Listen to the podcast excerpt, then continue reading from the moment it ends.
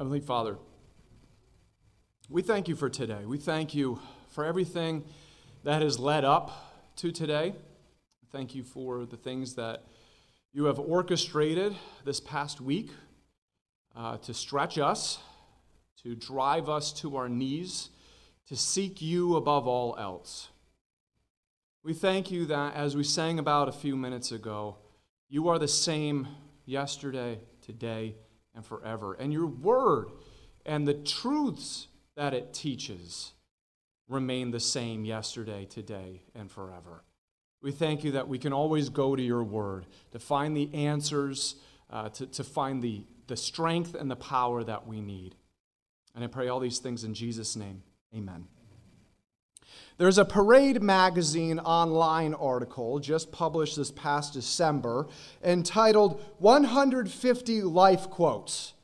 And in it are quotes from famous people from all areas of the world religious, technological, acting, music, etc., where they give their two cents on how to live a happy life.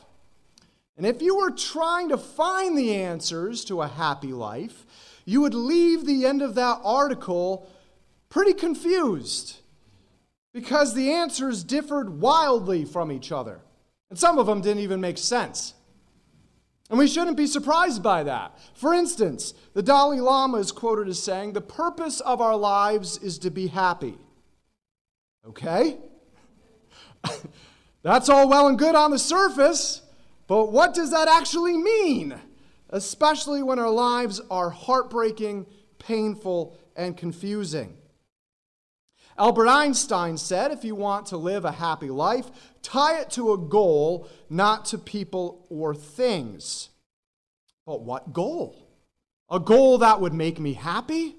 What if I invested years of my life into achieving a goal only to find that either I'll never achieve it, and thus apparently never be happy, or if I do achieve it, it still doesn't make me happy? Then there are some quotes that just made me think, what in the world are you talking about? Mark Twain is quoted as saying about a happy life good friends, good books, and a sleepy conscience. This is the ideal life.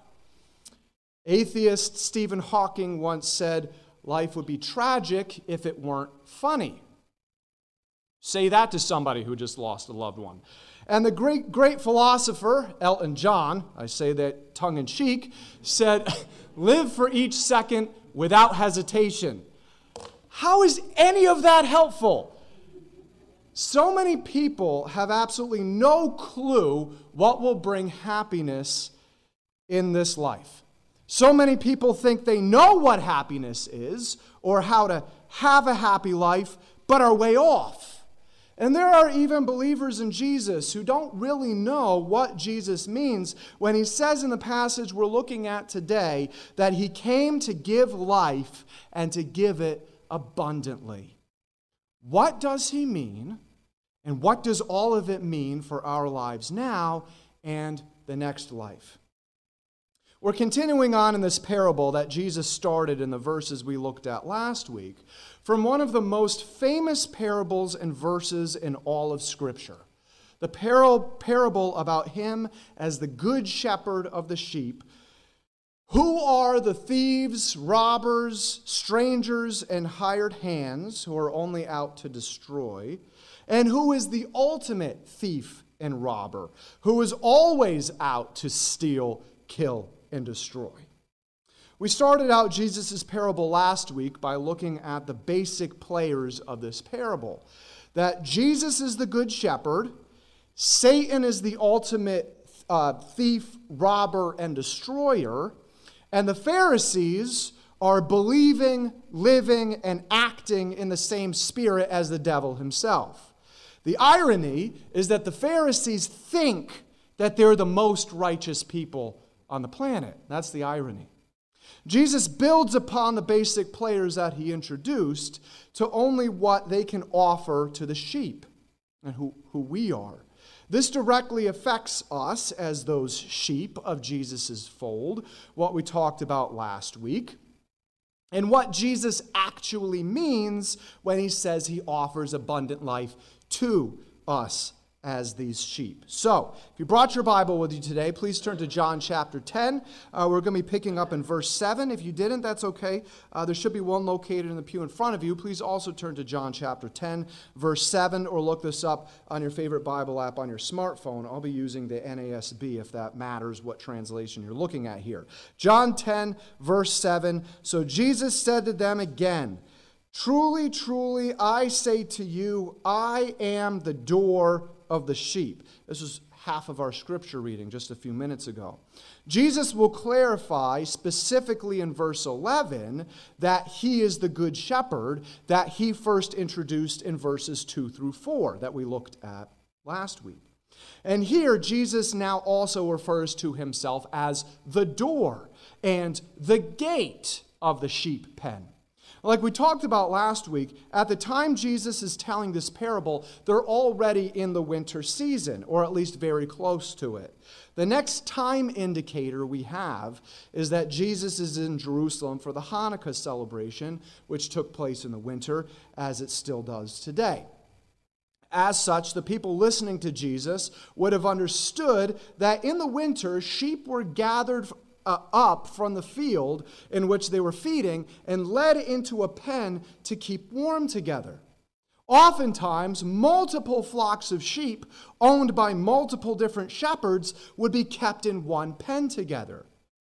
How would any of the shepherds differentiate their sheep from everyone else's? And how would the sheep know to only follow their shepherd?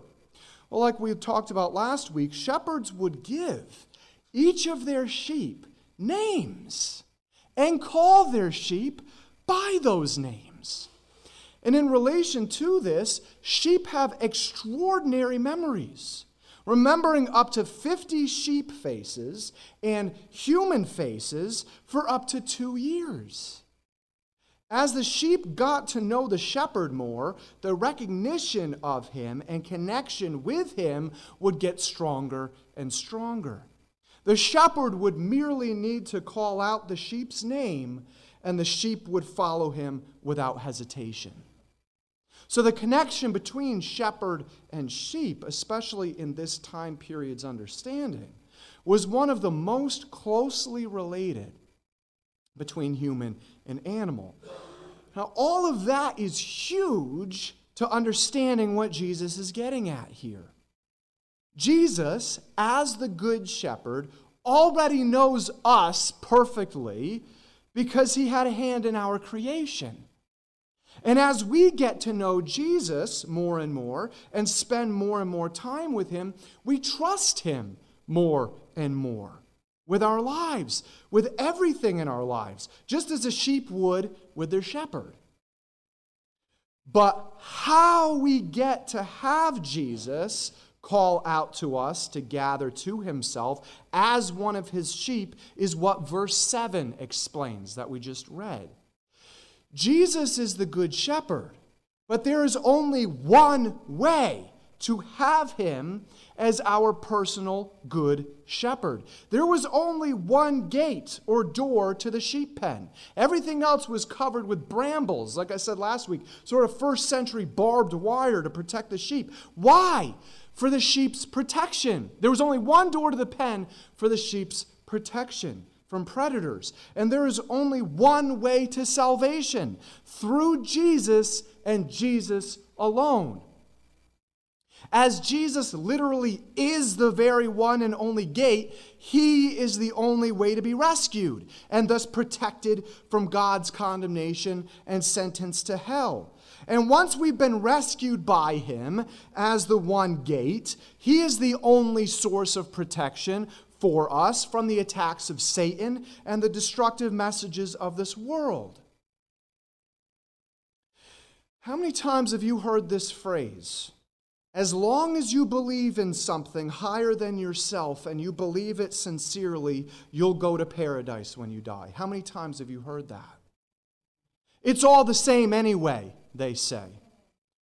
First of all, that's lazy theology and lazy faith because you've never actually investigated what is at the heart of every faith. Secondly, anyone who believes that believes that has never read their Bibles. Or if they have, they have a woeful understanding of their Bibles. Jesus is very clear here in verse 7. The only way to have him call out to you as the Good Shepherd is to go through him and him alone as the door out to the green pasture or spiritual rest, as we'll get to in a second. There is no other way. No, no matter how unfair that seems to us as humans. God is sovereign, and it's God's plan to save who he wants to have grace on according to his perfect plan. And so he gets to come up with the way to have that salvation. All we can do is listen for his voice and come to him the way he's laid out for us to do. All throughout Scripture, we see that it's not based on anything we can do to earn that salvation or earn entrance into heaven or earn favor with God. Jesus is the one who already paid for the penalty of our sin on the cross and then rose again to defeat the penalty of our sin, which is the second death or hell. He then calls out to us as a shepherd would to a sheep. All we can do is surrender to that call in every way by repenting of our sin and who we once were and who we once followed and taking Him as our Savior and King, following Him and only Him the rest of our days. That's it. It's very simple, and that's the only door to it, whether or not we like it. Anyone who leads you away from that truth is nothing more than a thief or a robber, feeding you a false gospel and a flat out lie.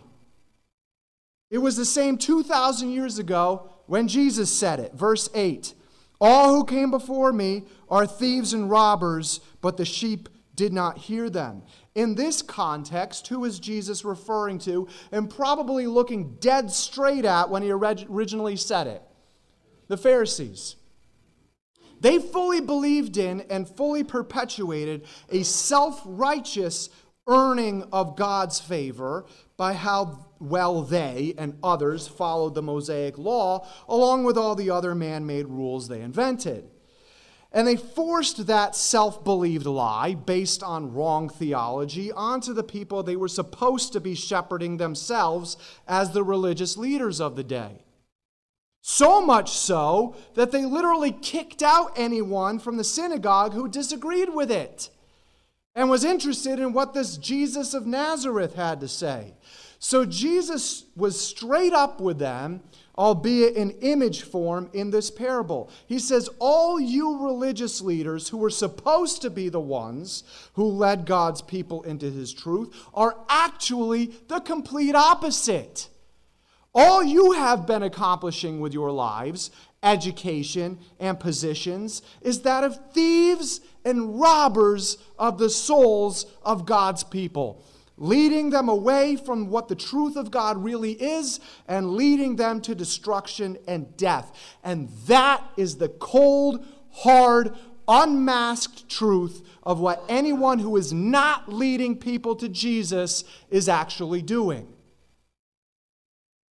Anyone who claims that all faiths and religions are the same, or that salvation can be earned by your own self righteous moral code, or that Jesus isn't actually God, or that the one true God is anything other than what is clearly explained to us in His Word, or even that His standards in His Word no longer apply to our society or, or culture today, all that they are are thieves and robbers leading people away from the safety of the truth of Jesus and his salvation and leading people to destruction and ultimately the second death.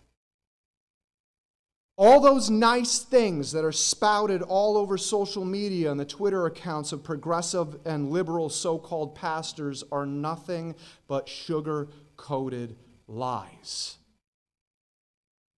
And all they are are satanic messages in disguise, made to look like something Jesus would say or do, but they're really just lies from the pit of hell whose only goal is to lead people away to destruction and death.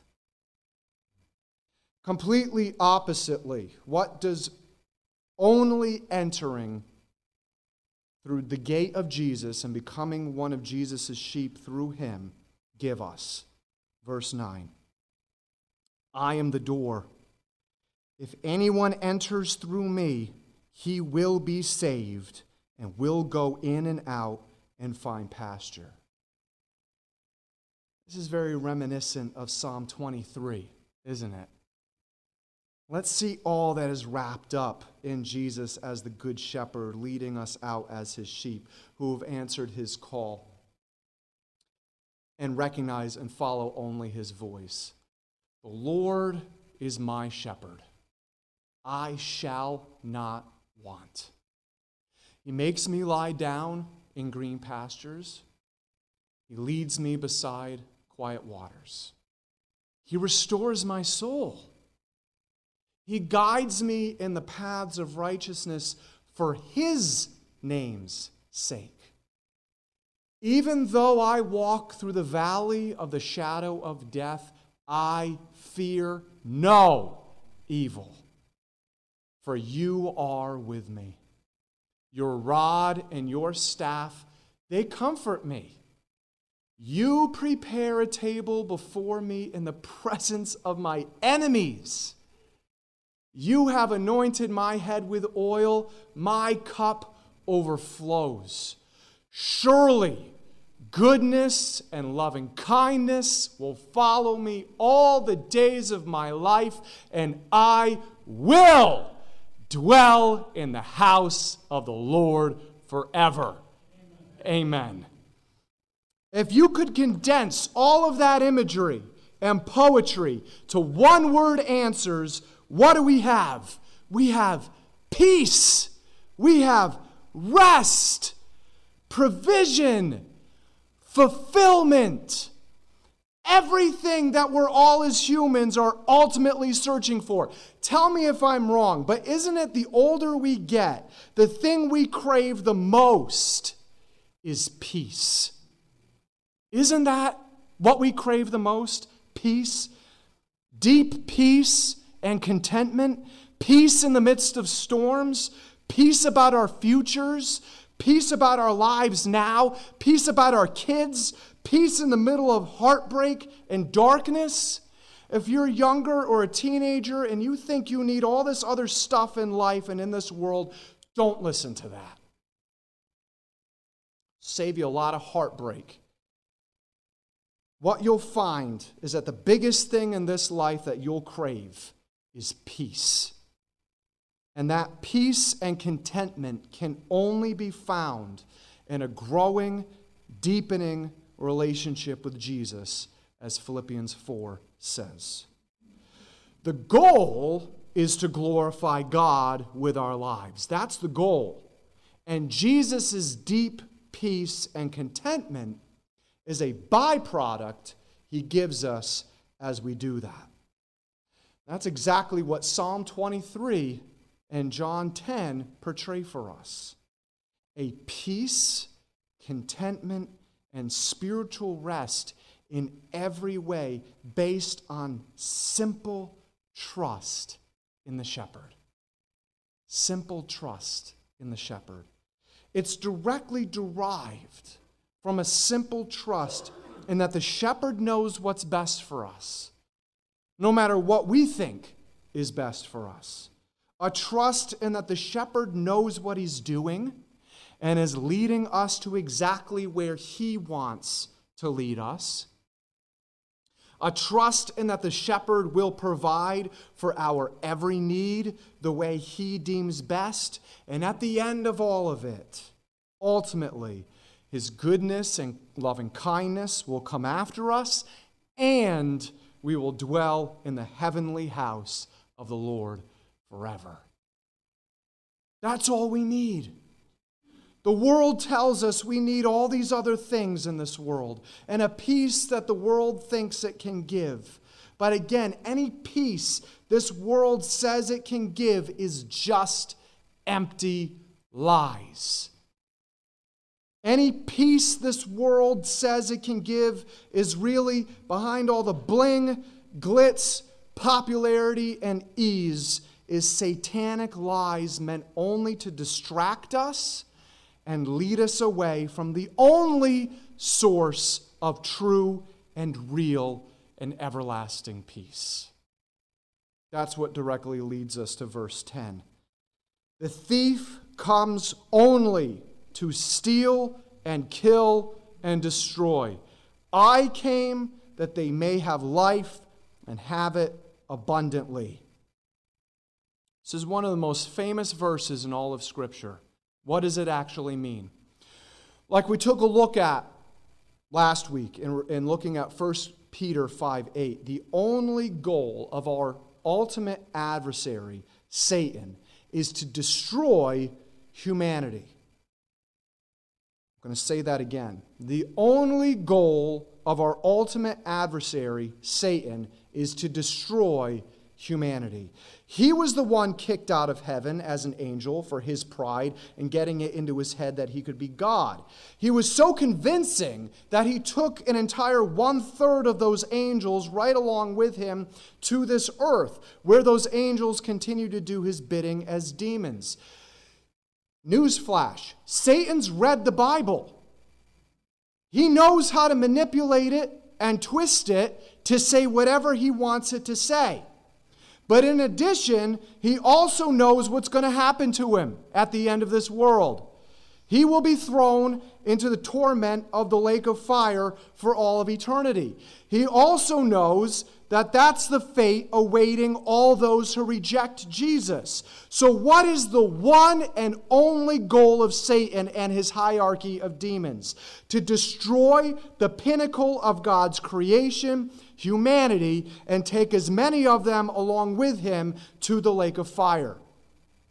Jesus has already referenced Satan as the father of murder and death.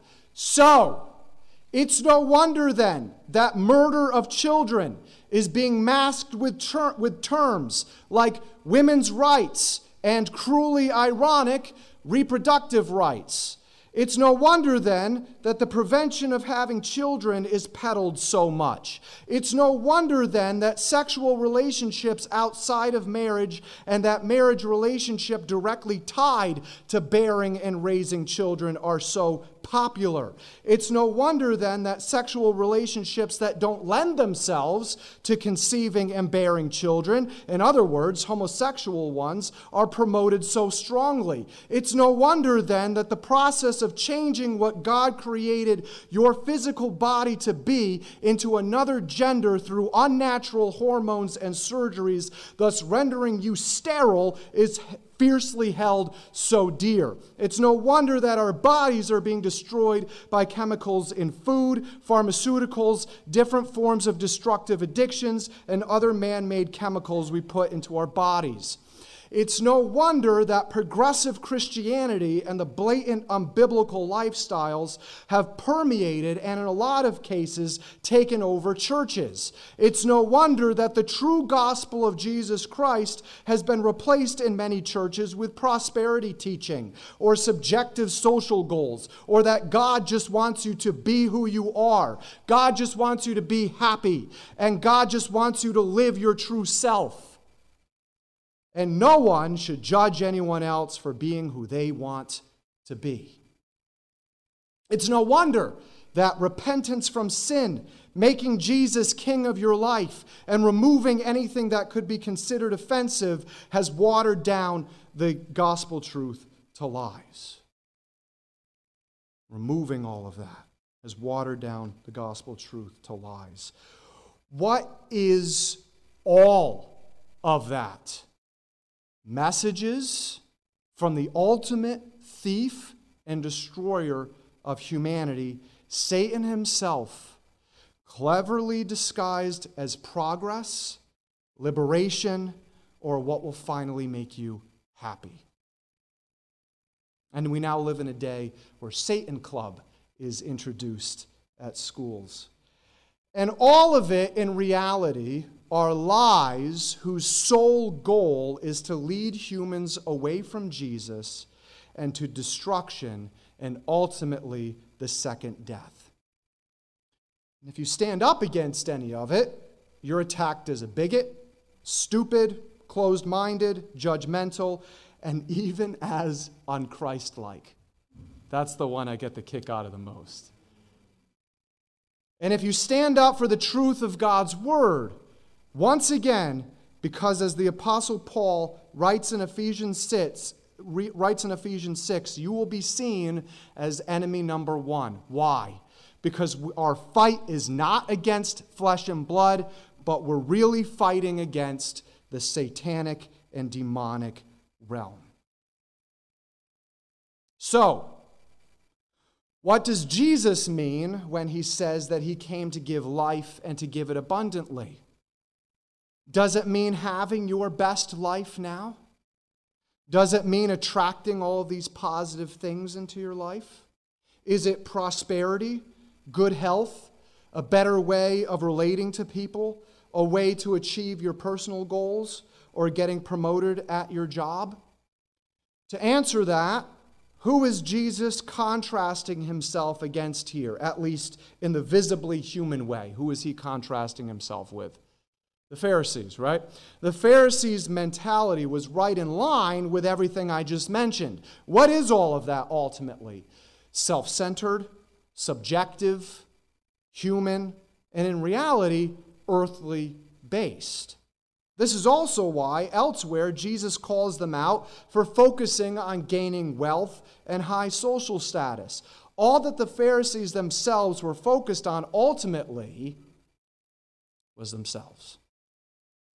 So if Jesus is clearly contrasting what he can only give with what the Pharisees were emphasizing, is the abundant life Jesus gives connected to anything about who we are or what we wish for, or our dreams, or this earth? Getting a lot of blank stares. Is it connected to any of that? No, not at all. Maybe that's why I was getting blank stares. What? Likewise, if anyone remembers from the beginning part of this series, who are the original readers of this gospel that the Apostle John is writing to? He's writing to believers in Jesus, the church, who in 90 AD were facing intense persecution from all sides. The Jewish community wanted nothing to do with them, and at this point, they even placed a curse on Christians in one of their ritual prayers. The Roman government had been organizing strong persecution towards Christians for close to 30 years already by that point. All the original apostles, including Paul, had been killed, some in extremely tortuous ways, and John would be exiled to the island prison of Patmos soon. Christians were losing their jobs and were being hunted down for their faith for imprisonment, death, or both. Part of the reason why John felt the need to write this fourth gospel, aside from the Holy Spirit leading him to and writing it through him, was to give the church real encouragement and boldness to continue living the faith and life Jesus had called them to. Would a definition of abundant life based on who we think we are or what we want in life or how we want to live our lives, again, all subjective, self centered definitions of abundant life, thus have any bearing, connect in any way, or give the desperately needed boost of encouragement and boldness the church needed at that point or now in many places around the world? No, not at all. So, what is it? What is this abundant life that Jesus says he came to give? It's life that transcends this world. Not only for the next world, but while we still live in this world. And it's not subjective or what we want or in connection with our opening, what we think will make us happy. It's all reliant even in its existence, on God and God alone. Again, in its immediate context, the Pharisees' definition of what life was supposed to be was all self centered, subjective, self promoting, and as a foundation, worldly. Jesus' life, that he alone gives to his sheep, is therefore based on the complete opposite foundation God's plan, Jesus' salvation unto eternal life, and the Holy Spirit's indwelling of us in this world now. In other words, the world's understanding of abundant life, freedom, and truth is based and built upon a completely and radically different foundation from Jesus' abundant life. And Jesus' abundant life, freedom, and truth is based and built upon a completely and different and radically different foundation from the world. The two are night and day. They do not mesh at all together.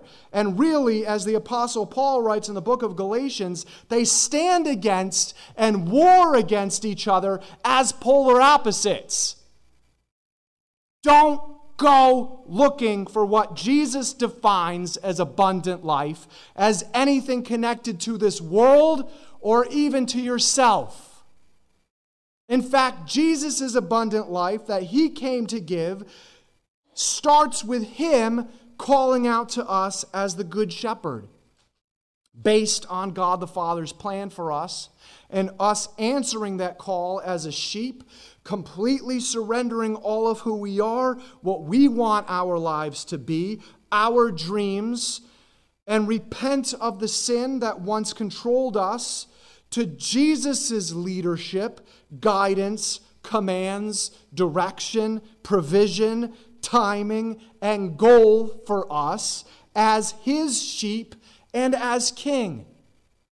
That first step is what secures our abundant eternal life, giving us the 100% full assurance and peace of knowing that if we walked out of this church today and got hit by a car, or we received a cancer diagnosis, or our plane just fell out of the sky, or say a train derailed on the tracks that go through Peaburg and poisoned us with toxic fumes, our earthly death is nothing to be feared. And when Jesus calls us home, we will be with him for all of eternity, reveling in all of the joy he has prepared for us as we speak.